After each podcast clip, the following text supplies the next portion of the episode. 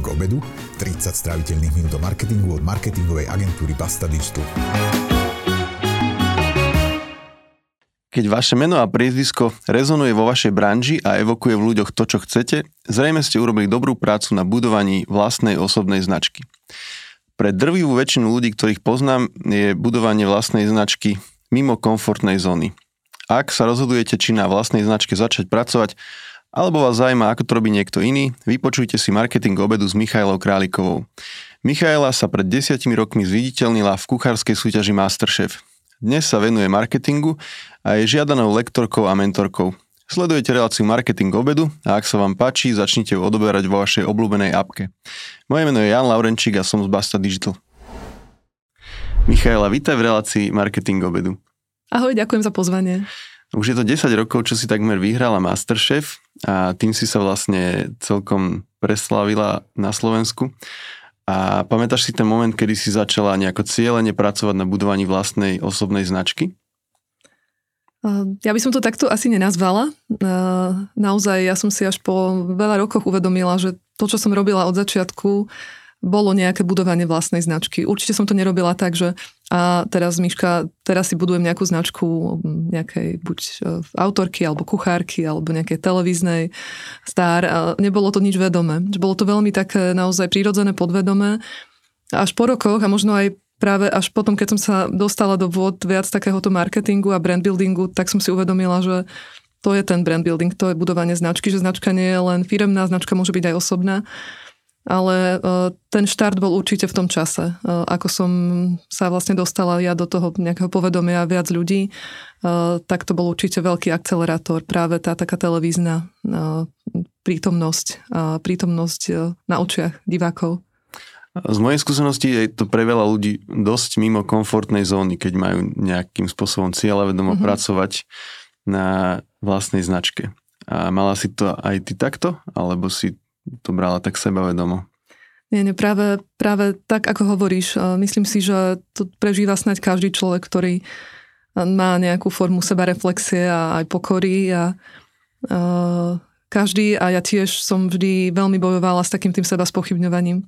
To je taký ten môj najväčší, uh, možno najväčšia moja vnútorná taká brzda, ktorú by som asi naozaj videla vo veľa ľuďoch, keď som sa naozaj bavila aj s úspešnými uh, spevákmi, hercami, celebritami, influencermi, tak niekto si myslí, že všetci sú takí sebavedomí, ale skutočne každý o sebe vnútorne veľmi pochybuje. A toto som prežívala aj ja od začiatku, že uh, som zápasila uh, sama uh, so, so sebou nejakým spôsobom. Každý z nás vedie vnútorne nejaký svoj vnútorný dialog a necítila som sa na to, ako ma ľudia videli. To bol ten ako keby paradox, taká tá diskrepancia medzi tým, čo si myslia ľudia, že som a čo ja reálne prežívam, že som. A nájsť tam naozaj to pojitko bolo veľmi náročné, takže nebolo to veľmi komfortné a, a dodnes je to naozaj taký boj s tým, čo chcem ukázať na vonok a čo je to, čo si chcem ešte nechať v súkromí pre seba.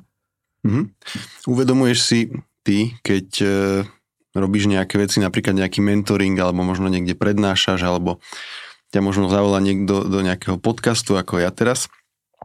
Máš niekde vzadu v hlave také pragmatické, že to je ďalšia čiarka alebo ďalší, e, ďalší nejaký prínos do toho budovania vlastnej značky? E, už dnes áno, dnes si to už uvedomujem a už tie veci robím cieľene, aj uvedomele aj e, keď sa mi veľakrát že nechce, tak to poviem, tak, tak si v hlave poviem, že je to dôležité. Možno aj s tým e, ako keby ohľadom, že vidím, koľko firiem aj ľudí musí vraziť veľké peniaze do toho, aby ich ľudia poznali, ale keď mne niekto ponúkne prirodzene nejakú ponuku ako dnes, že idem do podcastu, alebo idem do televízie, alebo ma chcú niekam pozvať, urobiť so mnou nejaký rozhovor, tak vidím, že to je veľký prínos práve do toho môjho povedomia o mne a o mojej značke. Ale vždy som si to tak neuvedomovala. Ale možno tak e, úplne, že na začiatku, keď si sa ma spýtal, že kedy som začala, tak to bolo možno práve, keď som otvorila tú vlastnú sieť kaviarní. A bolo to kvôli tomu, že už si mm, vedela, že otváraš vlastnú sieť kaviarní a teraz, že jeden z tých, jedno z tých aktív, ktoré máš, alebo mhm. jedno z tých benefitov na začiatok je to vlastné meno, že to, keď to tam k tomu dáš, takže to bude oveľa ľahšie začínať a fungovať? Nebola som si istá, ja som sa vtedy poradila s viacerými špecialistami, markeťakmi, takými tým brand, brand ľuďmi, ktorí teda vymýšľajú značky. A mala som v hlave viacero názvov pre svoju sieť, pre svoju kaviareň aj svoju výrobňu.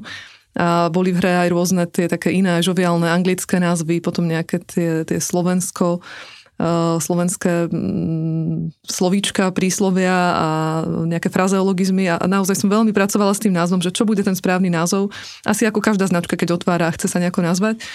Ale potom naozaj prišiel niekto, už si presne nepamätám, či to bola nejaká súhra, ale povedal, že naozaj využí to svoje meno poznajú ma Králikova, je to moje meno a naozaj dnes viem, že to bol ten najväčší akcelerátor, ktorý mi pomohol uh, Možno aj keby sa to inak volalo, tak ľudia sa dozvedia, že to je moje, ale bolo to ľahšie. Keď som sa tak volala, tak si to spojili ľudia a, a to súviselo potom aj s knihou. Že samozrejme, uh, mala som inú štartovaciu pozíciu ako niekto, kto začína úplne anonymne.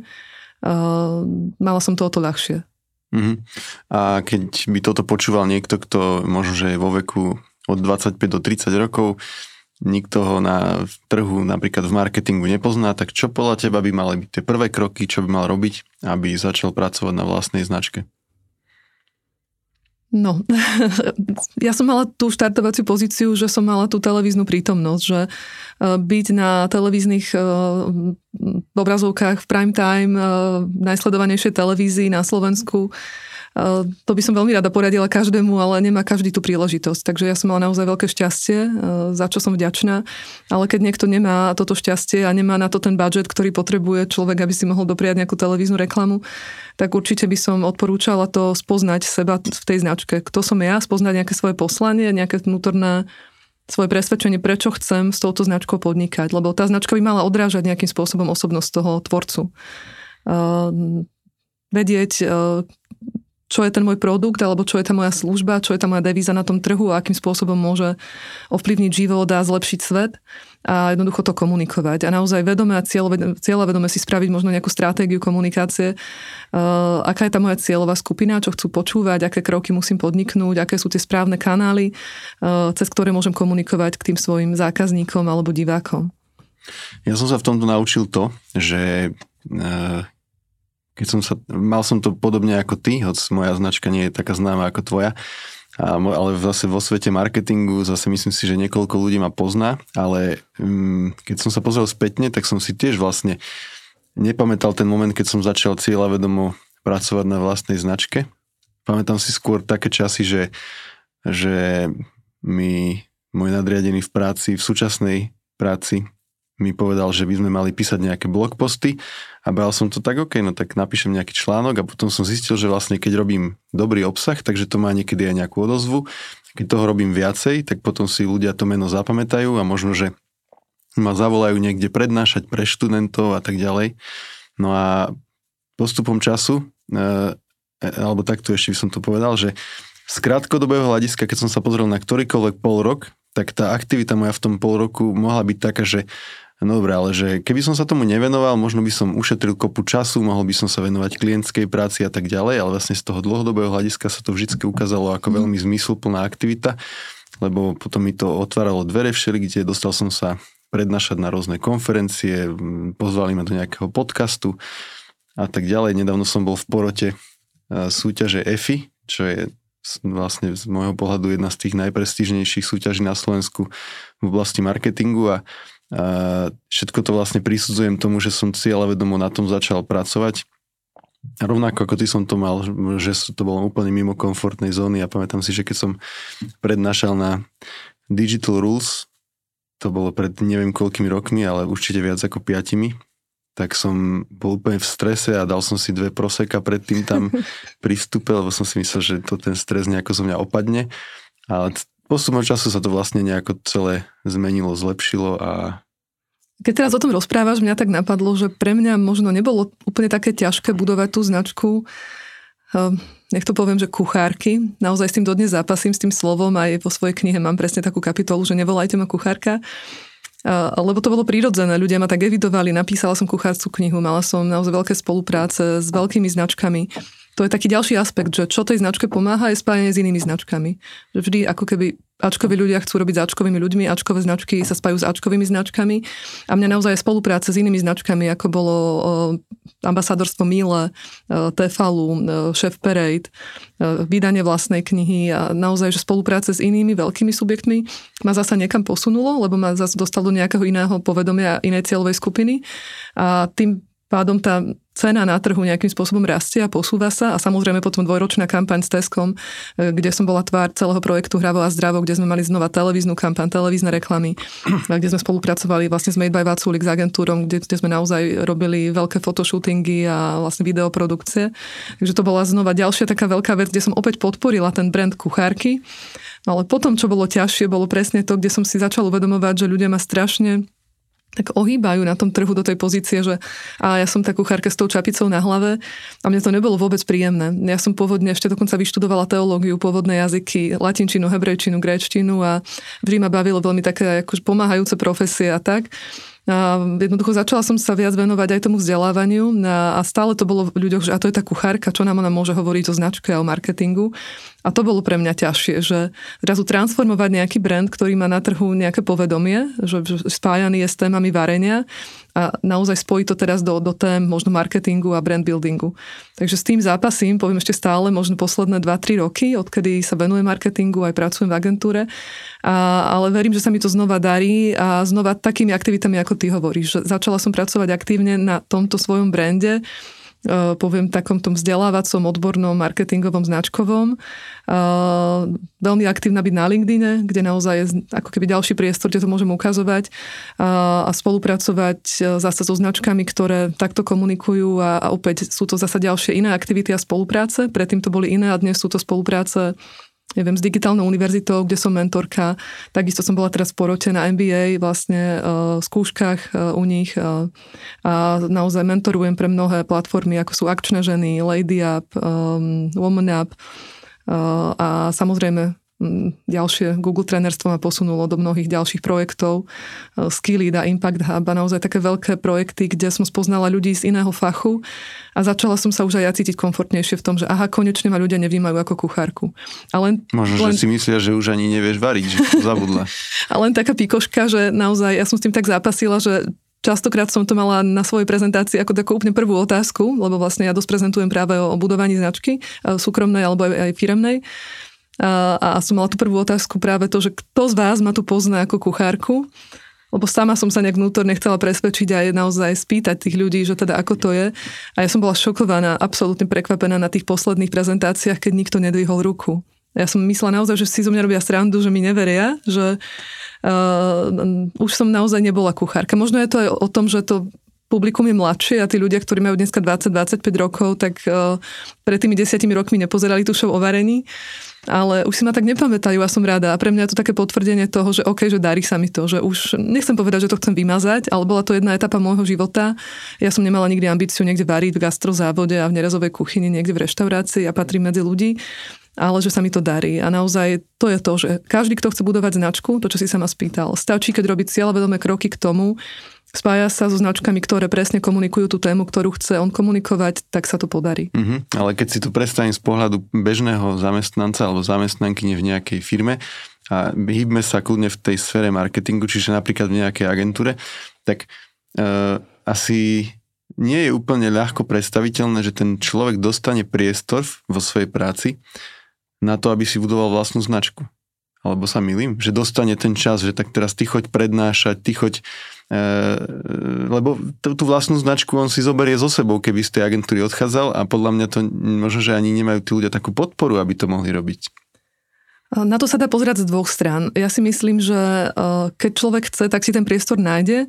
Ja skôr vidím a teda nemám skúsenosti z iných agentúr, to si vieme možno potom rozprávať medzi, medzi nami, ako to máte vy a my, ale e, že ľudia nechcú budovať tú svoju značku. No, to je presne o tej mentalite zamestnanca a zamestnávateľa, alebo o tej mentalite, že chcem značka, alebo chcem len u nejakej značky pracovať. Ja neviem vyhodnotiť percentuálne, aké sú štatistiky, ale veľa ľudí nechce mať vlastnú značku. Cítia sa komfortne v tom, čo robia, eh, chcú patriť pod nejakú veľkú značku a sú na ňu pyšní a je to podľa mňa OK. Ale potom sú ľudia, ktorí chcú tú značku budovať a mali by pracovať na mieste, ktoré im eh, tú svoju značku dovolí si budovať. Ja môžem povedať, že chvála Bohu, pracujem v takej práci v agentúre Effectix, kde máme ten priestor svoje značky budovať. Považujeme sa za slobodnú firmu, kde ľudia majú naozaj priestor a práve my ich posielame, motivujeme, chodte učiť na tú univerzitu, chodte prednášať, píšte tie články a chceme, aby ľudia boli odborníci, lebo potom aj klienti to vidia, že máme v tej práci ľudí, ktorí sú na danú tému odborníci ale nie každý to chce. A tí, ktorí chcú, za tým môžu ísť, ale myslím si, že práve na takom našom ako keby marketingovom poli na Slovensku a trhu je to dôležité, že každý človek e, je nejak e, e, sám sebe pánom a chce rásť vo svojich skilloch a nejak zručnostiach a práve o to viac môže byť prínosom aj pre tú firmu. Mm-hmm. Mňa to niekedy na tomto tak šokuje to, alebo tak prekvapí, hoci súhlasím s tým, že väčšina ľudí si podľa mňa vlastnú značku budovať nechce, alebo si na to netrúfa, ale ma to trochu prekvapí u tých ľudí, ktorí pracujú v marketingu, že mm-hmm by to malo byť pre nich možno oveľa prirodzenejšie. Mám úctu ku každej práci, ale nečakám, že si vlastnú značku bude budovať, eh, neviem, skladník v Alze alebo kde, ale člo, človek, ktorý robí v marketingu, tak by možno, že mal chcieť aj seba trochu predať a tie benefity, ktoré za tým vidím, okrem toho, že sa to podľa mňa prejaví na plate toho človeka, a sa to prejaví na atraktivite toho človeka na trhu práce, kdekoľvek sa bude hlásiť, tak keď to meno má nejaký cvenk a rezonuje, tak oveľa ľahšie sa zamestná, kde bude chcieť aj v inej agentúre, keby chcel nebodaj prejsť. Má, vidíš tam nejaké iné benefity ešte toho, že si buduješ vlastnú značku? Mm, za mňa je toto maximum, čo môžem spraviť pre seba, lebo mm, uh, môže skončiť ten zamestnávateľ, firma zatvorí, odídeš, ale to, čo máš, ten svoj vlastný E, projekt, ako keby vlastná značka, to si nesieš so sebou a tú značku buduješ všetkým, čo robíš, aktivitami, aj pracovnými, aj súkromnými, aj vzťahmi. A to je to, čo tvoríš celý život. Takže naozaj ten benefit je to, čo presne hovoríš, že si atraktívnejší na trhu, uh, máš to stále u seba, o nič neprídeš, keď, keď skončíš v akejkoľvek práci, tak stále si to nesieš so sebou. Uh, si pre firmy klientov zaujímavý, vieš prinášať hodnotu, Uh, nielen ako keby tým skillom, ktorý máš, ale aj tou svojou značkou, lebo uh, každá značka má nejakú trhovú hodnotu v úvodzovkách a potom aj ten klient alebo zákazník vidí, aha, keď tento človek pracuje v tejto firme, tak asi aj tá firma je úspešná, lebo si vie takých ľudí zaplatiť, vie si ich dovoliť, chce sa nimi obklopovať. Takže uh, znova je to o tom, že dobré značky robia s dobrými značkami a to je taká metafora presne s tou gastronómiou, teraz ma napadlo, že sú tiež takí tí top slovenskí kuchári, možno by som vymenovala desiatich, ktorých na Slovensku poznáme. A tiež dobré hotely, dobré reštaurácie si chcú zaplatiť dobrých kuchárov, ktorí majú nejaké meno, nielen preto, že dobre varia. Možno mnohí varia veľmi podobne ako oni a, a je to úplne OK, ale majú to meno. Majú to meno na tom trhu a keď si povie, neviem, nejaký, neviem, vymyslím si, zámok Šimák, že tam varí tento a tento kuchár, tak to pre nich znova znamená niečo viac na tom trhu. A to isté je v tom marketingu. Keď my povieme, že u nás v agentúre pracuje e, tento a tento človek, tak si povieme wow. Takže je to naozaj o tom uh, obklopovať sa tými ľuďmi, ktorí majú ten brand zo svojho mena. A hovorila si, že prednášaš o budovaní značky aj pri firmách, ale aj vlastných značkách, pri ľuďoch teda. A sú tam nejaké rozdiely? Okrem toho teda, že keď si budujem vlastnú značku, tak idem s vlastnou kožou na trh? No určite sú tam rozdiely, ale je tam práve veľa toho spoločného, čo si ľudia neuvedomujú. A, áno, učím alebo vzdelávam ľudí o práve budovaní značky a s tým, že mám tú skúsenosť práve s budovaním vlastnej značky, ale teda aj, aj s vlastnou firmou. Je tam veľa pojitok, ale ja mám rada takú metaforu, že každá značka je ako osoba ako človek. Naozaj v ľuďoch to tak zarezonuje, keď si to vedia predstaviť konkrétne. Každý brand je ako osoba, že má nejakú tvár, nejaký, nejaký charakter, ako my ľudia. Jeden je introvert, jeden je extrovert, jeden je viac cholerík, jeden je viac flegmatik. To isté značky. Niektoré značky sú viac uh, viac do sveta, viac extrovertné, viac dynamické, niektoré sú viac v sebe, viac uzavreté. To isté, každý človek má nejaký štýl, akým sa oblieka. Uh, možno máš rád nejaký neviem, čierno monochromatický štýl, potom sú ľudia, ktorí majú radi farebné, výstredné kúsky a to isté značky. Niektoré značky komunikujú veľmi uh, konzervatívne, tradične a niektoré vás veľmi tak extrovertne, moderne, farebne a takisto zasa nejaký štýl, akým rozprávame. My ľudia tiež, niektorí je veľmi taký ako keby uhladený jazyk, slovník, všetko musí byť spisovné a krásne a zase sú ľudia, ktorí sú občas vulgárni, žoviálni a majú rôzne hantírky a to isté platí pre značky. Zasa niektorá značka môže komunikovať, že výka je veľmi konzervatívna podľa svojej cieľovej skupiny a zasa sú značky, ktoré môžu si dovoliť občas aj nejaký vulgarizmus alebo nejaké nespisovné slovo. A, a keď si to človek uvedomí, že vlastne ako človek, tak aj značka má nejaký ten tone of voice, nejakú tonalitu, ako komunikuje, tak e, je potom ľahšie tú značku tvoriť. Dôležité je, aby bola e, v tom čase konzistentná, aby s nejakou zmenou social media manažera sa nezmenil teraz jazyk tej značky, lebo to sa často stane že to ľudia potom ohýbajú podľa tých zamestnancov alebo ľudí, ktorí na tej značke pracujú. A, a to isté platí pre toho človeka, že tá značka je moja, súvisí veľmi s tým e, a v tom, s kým spolupracujem. A tú moju nejakú e, hodnotu, ktorú mám ako značka, tvoria aj tie spolupráce, s ktorými robím. Ten veľmi dobrý príklad bol naozaj taký kontroverzný, že aj my to klientom rozprávame, že veľakrát chcú spolupracovať s nejakým influencerom, ale dôležité je povedať si na začiatku, že či je to v súlade s mojimi hodnotami. Môže byť nejaký influencer, ktorý je veľmi kontroverzný a komunikuje nejaké úplne ne OK hodnoty. A teraz či vám to stojí za tie čísla, za tie predaje, ktoré možno budú, ale či sa chcete spájať s hodnotami, ktoré už potom uh, sa nedajú vrátiť. Takže nie je to všetko vždy len o číslach, ale aj o tých hodnotách a o tých témach, či sú spoločné a či, či dávajú zmysel v tom poslaní, lebo Ehm, ja verím, že každá značka, aj človek, aj firma by mala mať nejaké svoje ehm, také vnútorné hodnoty, ktorých sa nejakým spôsobom drží. A teraz nemyslím, že zlé alebo dobré hodnoty, ale niektorá značka má ako hodnoty spoluprácu, komunikáciu, autenticitu. A niektorá značka môže mať úplne iné hodnoty. Dynamickosť, hrávosť, tvorivosť a je to úplne niečo iné. Ale zadefinovať si tie hodnoty, ktoré sú a ktoré, ktoré zostanú, by mali E, zostať na dlhší čas a nie, nie len na krátko. Mm-hmm. Ja som každú prednášku kedysi začínal tým, že volám sa Jan Laurenčík, som senior konzultant z Basta Digital a mám 5 detí. A najprv som to robil tak, že asi som to od začiatku robil tak trocha, že ako taký icebreaker, že som chcel, že nech ja som ten, povedzme, že ak som v pásme nejakých prednášok, že nech si zapamätajú, to je ten s tými piatimi deťmi. A on som to už prestal robiť, lebo už som to toľkokrát povedal, že mi to prišlo trapné, ale mm, fungovalo to podľa mňa nejakým spôsobom. A, ale smerujem k otázke, že čo si ty myslíš o zdieľaní osobných vecí na sociálnych sieťach, akýchkoľvek. E, je to podľa teba OK? A teraz nemyslím ani takto zdieľanie, že pre kruh svojich priateľov, ktorých tam na tých sociálnych sieťach máme, ale takých tých, ktoré tak trochu súvisia s tým budovaním vlastnej značky. No, je mi to sympatické, lebo tak ja mám tri deti, a ty máš 5 detí, takže klobúk dole. A myslím, že ty to máš aj v popise na LinkedIn. Áno, tam, tam som to ešte nechal a ne, minule sa ma na to niekto dokonca pýtal. To také že... celkom prekvapivé, hej, že, že naozaj také osobné a LinkedIn je vyslovene taká tá profesionálna sieť, ale chvála Bohu, zdá sa mi, že viac a viac sa to tam tak ohýba do tých soft skill tém. A Nechcem odpovedať, že, že či je to správne alebo nesprávne, to, čo sa ma pýta. Že či zdieľanie súkromných vecí alebo osobných alebo životných e, tak to má byť a tak by sme to mali robiť, alebo by sme to tak nemali robiť.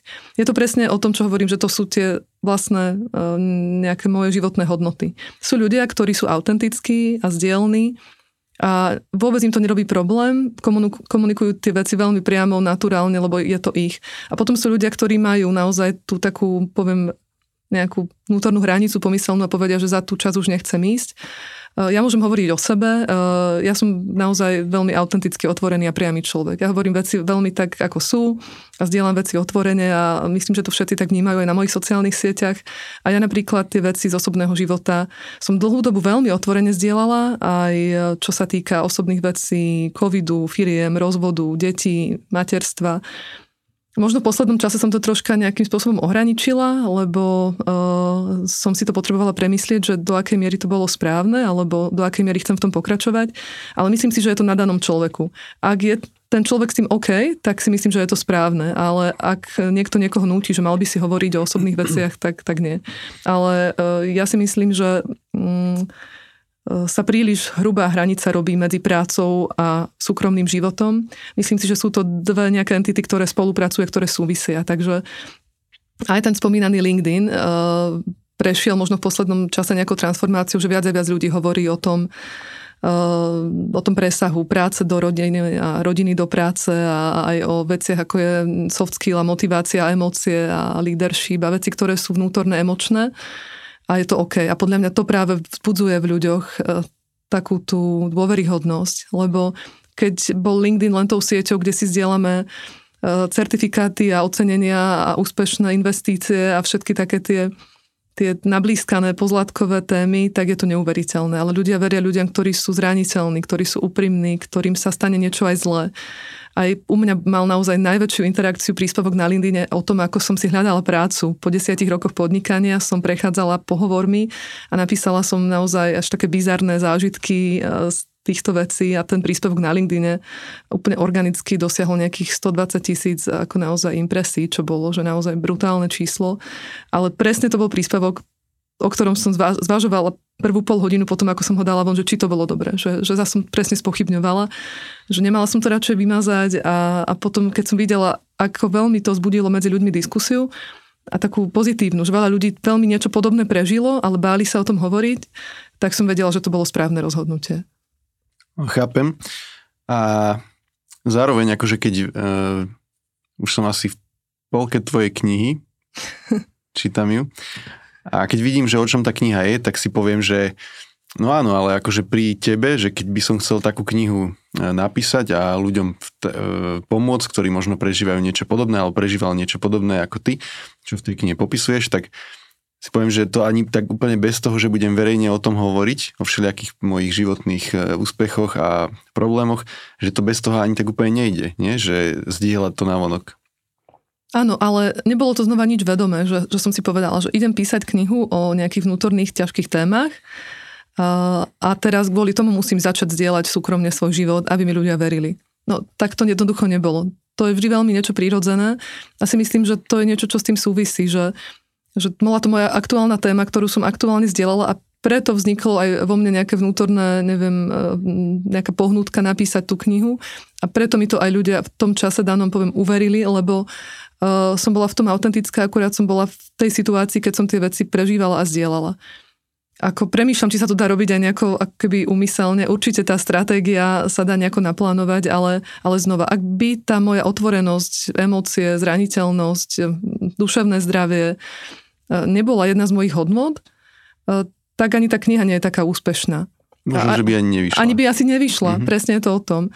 Ale keď má niekto tému, neviem, zdravý životný štýl a nejakým spôsobom uzdravenie a tréningy a, a prekoná rakovinu, tak zase mu to ľudia uveria. Ale je to veľmi prírodzené. Nikto nemôže človeka viniť, že to urobil na schvál, alebo že si to naplánoval, alebo že, že za tým bola stratégia. Mm-hmm. Tá moja kniha znova vyšla v takom čase, keď ja som prechádzala veľkou vnútornou takou premenou zatvorila som po desiatich rokoch naozaj svoje prevádzky, kaviarní, aj výrobňu. Odsťahovala som sa zo Záhoria, kde som vlastne mala dom s deťmi, ehm, praskla mi platnička, bola som v nemocnici na neurológii pred operáciou, takže naozaj veľké, veľké zmeny v živote a premýšľala som, čo ďalej so životom aj svojou značkou, ktorá som zrejme chápala, že už teda nebudem kuchárka, keď som zavrela prevádzky a premýšľala som, čo ďalej. Aj pracovne, aj súkromne a, a tú knihu som začala písať nie ako knihu. To ani nebol cieľ, ja som ju písala ako listy sebe. Tá kniha vznikala naozaj niekoľko týždňov, keď som sama naozaj chodila aj na terapiu a prežívala som nejaké veci a, a vnímala som, že nejaké veci som ako dieťa nedostala, ktoré som mala dostať, ktoré som mala počuť a začala som písať listy každej žene, ktorá by ich mala dostať. A nakoniec som ich začala aj zdieľať na tých sociálnych sieťach a ľudia mi začali písať, že prečo to nevydáš ako knihu. Takže znova to nebolo nič také uvedomelé, ale napísala som ich a na konci som to nejakým spôsobom dala dokopy a vznikla z toho kniha. A som veľmi šťastná, že som mala takú podporu práve tých ľudí, ktorí v tom videli hodnotu, lebo ani ja som nevidela v tom tedy takú hodnotu a, a veľmi som o, o sebe tak nejak, nejak ako keby pochybovala a premyšľala som, či je to dobrý krok. A jedným z tých uh, takých akcelerátorov alebo tých pohnutok bol práve webinár s Michalom Meškom, ktorý som v tom čase počula, ktorý všetko bolo v covide. A Michal vlastne hovoril o tom, aký je rozdiel medzi ľuďmi, ktorí majú nejaký projekt a a, a nedotiahnu ho do konca medzi tými, ktorí ako on naozaj dokážu vybudovať úspešnú značku ako Martinus a v mladom veku e, s úžasnou ambíciou, s, naozaj s úžasnou aurou. A on povedal jedno jediné slovo, ktoré mňa vlastne e, motivovalo tú knihu naozaj vydať. On povedal, rozdiel medzi tým človekom, ktorý to dosiahne a nedosiahne, je to, že začal. Začni. Že každý chceme byť nejakým spôsobom pripravený a povedať si, teraz je ten správny čas a už môžem a už mám všetko, čo potrebujem. Už mám všetky vlastnosti, aj všetky peniaze, aj všetky plány, aj už mám stratégiu a stále čakáme a odkladáme. To je ako s tehotenstvom už žen, už jen, že ešte stále nie som pripravená a niekedy treba do toho skočiť, že už to dieťa chcem mať. To je to isté s tým podnikaním, že keď čakáme na to, že budeme pripravení, tak sa nikdy nedočkáme, ale niekedy treba začať. A, a Michal začal aj tam, kde je a ja som si povedala presne na tom webinári, že ja začnem aj tú knihu vydám. Veľa ľudí, ktorí sú známi, alebo aj takí, ktorí cieľa vedomo alebo cieľene budujú vlastnú značku, tak v nejakom bode už väčšinou v takom pokročilejšom, uh, nemyslím akože vekovo, ale skôr takom, že už ich meno niečo znamená, nie, niekto ho pozná a tak ďalej, vydajú tú knihu. Jak som videl teraz na na pultoch knihkupectiev dve knihy od, e, jedna je od od Craiga Remziho, teda trénera slovenských hokejistov, druhá Marian Hosa a teda mohli by sme menovať ako, že... Myslel, že Zdanu Studenkovú povieš. To som si nevšimol. Lebo vydala kuchárskú knihu tento rok. No ale že, že býva to taký, taký bod v tom, na tej ceste toho budovania vlastnej značky u veľa ľudí. A, a ako to ty teda vnímaš ty, že je to mm, dôležitá časť budovania osobnej značky, alebo to, alebo to je relevantné len pre ľudí, ktorí už majú toľko toho, čo povedať, že sa to nezmestí do jedného článku, ale že už sa to dá napísať do nejakej knihy. No určite nie som teraz tu, aby som povedal, že každý človek musí vydať knihu, aby mohol na konci života povedať, že bol úspešný. A, ale naozaj u mnohých ľudí, tak ako si ty vlastne vymenoval, že keď je niekto možno tak skôr na konci svojej kariéry alebo naozaj nejak prehodnocuje svoje predchádzajúce obdobie, bol to myslím, že aj Barack Obama, hej, že naozaj napísal pod, už po, po svojej kariére ako prezidenta knihu. Tak áno, to sú skôr potom také memoáre, že, že už spomína na to obdobie a teraz už chce nejak ísť do úzadia z tej témy. Neviem, ako to bolo eh, vlastne u pána Remziho alebo Hosu, že či je to tak podobne, nečítala som tie knihy ale mm, myslím si, že je to veľmi individuálne a každý tú knihu svoju alebo nejaké spomienky môže napísať úplne v inej etape svojho života a niekto nemusí napísať vôbec. Ja som veľmi taký literárny typ, ja rada píšem, od, odjak živa som písala či básne, či úvahy, poézie, malé knihy. Ja som vyrastla v rodine takej učiteľskej, moja mamina pracovala celý život v kultúre, takže ja som ako dieťa chodila na mnohé podujatia, galérie, výstavy, písomné zmienky. Mamina vlastne celý život organizovala prednesy poézie a prózy pre školy, takže som bola obklopená eh, poéziou, prózou, literatúrou a knihami. Moja detská izba vlastne mala z každej strany veľkú knižnicu a doteraz, keď tam vlastne chodím, mami na tie knihy nevie sa ich vzdať a hovorím, daj ich do pivnice, lebo sa tam už nezmestíme. Už keď tam chodia aj moje deti spať, tak nemáme miesto pomaly. Všade je veľa kníh, jednoducho. Mám rada knihy, ja milujem knihkupectva, vôbec ten duch, tú auru, keď si sadneš eh, niekde v Martinuse naozaj a voniaš ten papier, ale nie každý to má. To chcem povedať, že je to úplne OK, že ja taká som a ja to milujem, ale prinútiť niekoho. Mám kolegu v práci, ktorý je jednoducho SEO špecialista a je skôr zameraný na technické SEO a nie nejaký link building. To by sa dalo považovať za nejakú textovú vec. Ale pre ňo napísať článok to bola úplne že jedna katastrofa. Pritom naozaj, že absolútne fantastický človek na, na technické SEO, ale články to nebolo jeho. Takže keď bolo treba písať nejaký článok, tak on mi radšej povedal tú tému a ja som to rozpracovala do článku, lebo nie každý je na písanie, nie každý je copywriter, nie každý ani vie dobre čítať, uh, ale mu to dlho trvá. Ja milujem písanie, a, ale zasa viem, že je veľa ľudí, možno aj práve ako si ty pomenoval, že, že im to niekto iný napíše, nejaký memoár, že chcú vydať knihu a porozpráva to nejakému tvorcovi, ktorý to spracuje do forme nejakej beletrie že keď cítite akýkoľvek popút, ja som veľký fanúšik naozaj kníh a literatúry, tak uh, a máte dať čo na papier, tak, tak napíšte to, keď máte čo odovzdať trhu. Sú nejaké skryté hrozby budovania vlastnej značky? Napríklad závisť kolegov alebo okolia, alebo, alebo nie sú? Určite sú. Uh, každý, kto sa snaží uh, byť v niečom dobrý, sa určite stretol vo svojom živote s tým, že mu nebude dopriaté, že ho budú obviňovať, že mu budú závidieť, že mu nebudú prijať a s týmto všetkým som sa stretla aj ja. Aj pri firemnej značke, kde je to také viac okaté, že ľudia vidia, že aha, je tam firma, robí nejaký obrad, zamestnávaš ľudí, stále taká nejaká konzervatívna tradičná slovenská mentalita hovorí, že, že, že tí zamestnanci robia na niekoho iného a reálne si ľudia neuvedomujú, že ten tvorca tej značky reálne vytvára nejakú hodnotu na trhu a vytvára pracovné miesta. S tým som tiež zapasila, keď sme mali prevádzky a čašníkov, cukrárky a tak. Ale v tej súkromnej značke je to také pre mňa ťažšie, lebo ľudia už nevidia firmu ako nejaký anonymný subjekt, ale vidia človeka. A, a veľakrát som sa stretla, ale možno cítila podvedome, že uh, tak paradoxne ľudia si myslia, že, že ten marketing, to vytváranie práve uh, tej aury okolo vlastnej značky je také niečo hrané, také umelé, že to nie je prírodzené.